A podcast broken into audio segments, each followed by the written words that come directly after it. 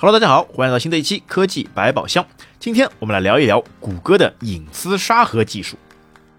那么最近哦，谷歌的安卓系统推出了最新的安卓十三。啊，对的，在大多数人啊还没有用上安卓十二的时候，安卓十三已经来了。那么在新的系统上呢，最主要的改进呢是谷歌推出了安卓隐私沙盒，那旨在引入更新、更具有私密性的广告解决方案，那为的是限制与第三方机构共享用户信息。那么现在啊，越来越多的人都在讨论这个如何保护好个人隐私的时代，那谷歌现在也终于动手了。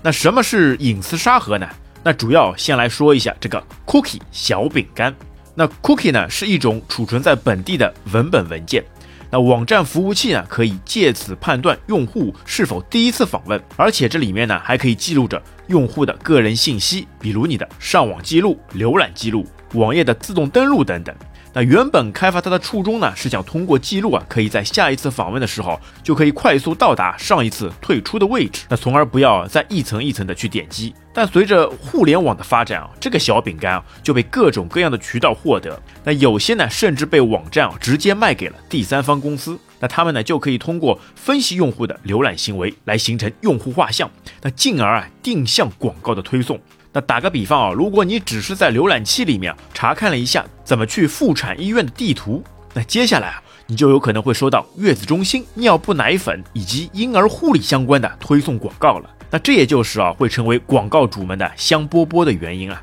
哎，那随着与泄露个人隐私有关的案例啊越来越多，那全球呢多个国家啊也都推出了个人数据保护隐私法规。那在这个背景下啊，淘汰第三方的 cookie 已是大势所趋。那比如啊，二零一七年苹果 Safari 就对 cookie 追踪进行了限制，而二零一九年的 Firefox 浏览器则阻止了 cookie 的追踪。那包括二零二零年微软的 Edge 浏览器也开启了防止跟踪功能等等。那目的呢，就是为了限制对 cookie 的追踪使用。但是作为互联网界的龙头老大，那谷歌为什么迟迟没有动手呢？哈，那这主要是因为哦，那谷歌既是安卓系统的开发者，那更是哦庞大的广告平台啊。那人家本来就是靠这个广告来吃饭的，他百分之八十的收入来源啊就是广告，那怎么可能随随便便断掉自己这条财路呢？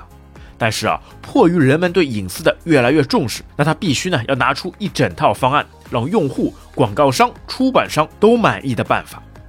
那所以隐私沙盒就诞生了。那第三方应用通过普通方式创建的文件啊，会被收纳到对应的应用沙盒中，那无法写入真正的储存目录。那 App 呢，只能在内部储存中访问自己的数据文件夹。而其所产生的浏览行为及隐私部分，则会迁移到浏览器的本地做储存，并且呢，由一个基于机器学习的跟踪系统来处理。那然后呢，系统会把这些行为中的个人信息隐去，然后放到不同的兴趣组里面，再提供给广告商来根据对应的兴趣组来投放相应的广告。那也就是说，等于是把原本精确到每个人的广告信息放大到了一群人。那广告主呢，只能知道他的广告是投放给了这么一群可能对他产品感兴趣的潜在用户，但并不知道这群人到底是谁。